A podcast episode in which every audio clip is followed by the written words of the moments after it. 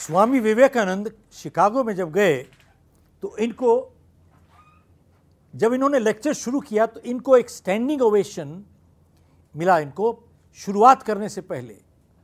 सब लोगों ने खड़े होकर इनका वेलकम किया। क्यों किया?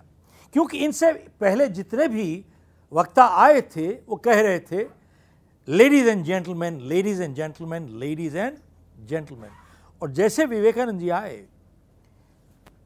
इन्होंने कहा my fellow brothers and sisters my fellow brothers and sisters तो एकदम लोगों ने समझा कि यार ये तो फ़र्क आदमी है। इनकी भाषा कुछ और है, इनकी भावना कुछ और है। तो एकदम लोगों ने उसी टाइम खड़े होकर उनसे, उनका सत्कार किया तालियाँ से। जब स्वामी विवेकानंद इंडिया चले आए तो डेलाउजी में सेटल हुए।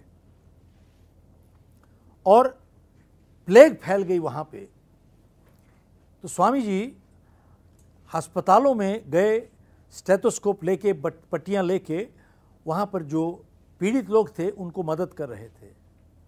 तो किसी ने स्वामी विवेकानंद जी को कहा कि, स्वामी जी, आप अस्पतालों में क्या कर रहे हो?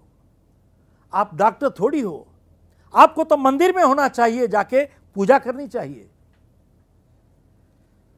तो साहब, स्वामी विवेकानंद ने जो जवाब दिया उस टाइम मेरा ख्याल है, अगर हम लोग के दिल में उतर जाए तो जीवन बदल जाएगा।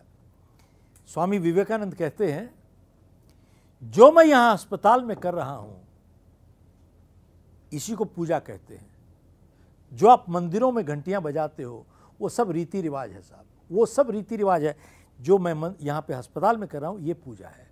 वहाँ से हमने एक कोटेशन बनाया, जो हाथ लोगों की सेवा करते हैं उस मुँह से कहीं अच्छे हैं जो सिर्फ़ दुआ करते हैं।